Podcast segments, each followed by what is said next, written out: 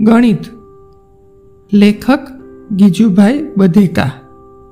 ગણિતના શિક્ષણની સાર્થકતા દાખલા આવડવામાં નથી, પણ ગણિતી બુદ્ધિના વિકાસમાં છે.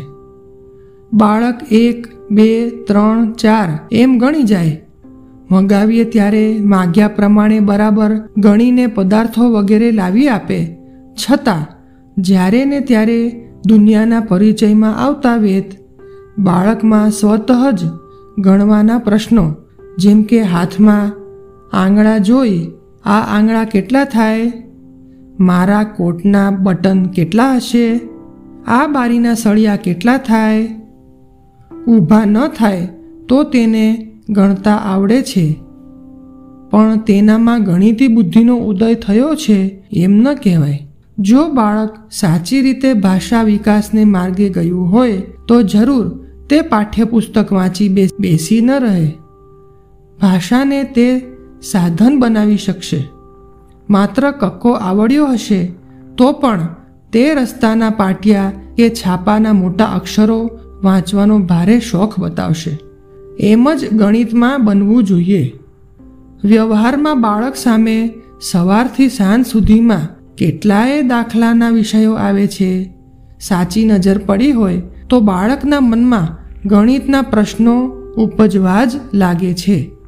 ગાયનું ધણ જતું હોય તો કેટલી ગાયો જાય છે? ઘરમાં બોર આવ્યા હોય તો તે કેટલા છે? આમાંથી આટલા નથી તો કેટલા રહ્યા? આટલા બોર ચાર વચ્ચે આપીશું તો કેટલા આવશે? વગેરે પ્રશ્નો તે છેડે છે. એમ નહીં તો જેની રંગની દ્રષ્ટિ ઉઘડી નથી હોતી તેની આંખ આગળ સંધ્યાના રંગો, અંધ આગળ આરસી જેમ નકામા છે, તેમજ તેનામાં ગણિતની બુદ્ધિ જાગી નથી હોતી, તેના પરત્વે છે. સામાન્ય રીતે ગણિતની બુદ્ધિનો વિકાસ એટલે સામાન્ય સમજણ અને શુદ્ધ કલ્પનાનું ખીલવું.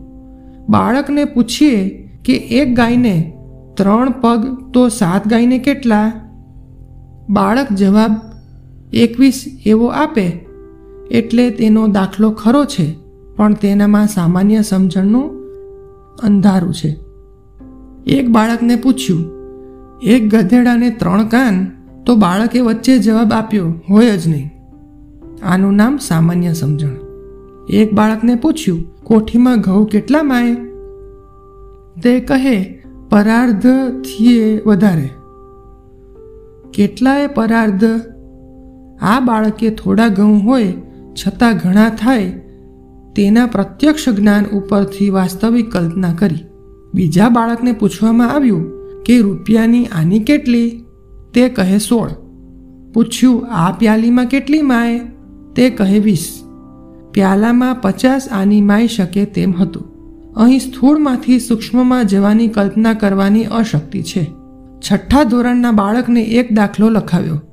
એક માણસ રોજ રૂપિયા ભાર મીઠું ખાય છે, તો દસ વર્ષે તે ખાધા પછી મરી ગયો. તો મરી ગયો તે દિવસે તેના પેટમાં કેટલું મીઠું હશે? બાળકની સામાન્ય બુદ્ધિ અને તર્કની કસોટી સાથે ગણિત શિક્ષણની કસોટી થઈ. તે કહે અમુક મણ. આનું નામ પોપટિયું જ્ઞાન. આમ બનવાનું કારણ આપણે ગણિત સાથે વ્યવહાર અને પ્રત્યક્ષ અનુભવ જોડતા નથી. ગણિત આપણે મોઢેથી કે પાટિયા પર શીખવીએ છીએ.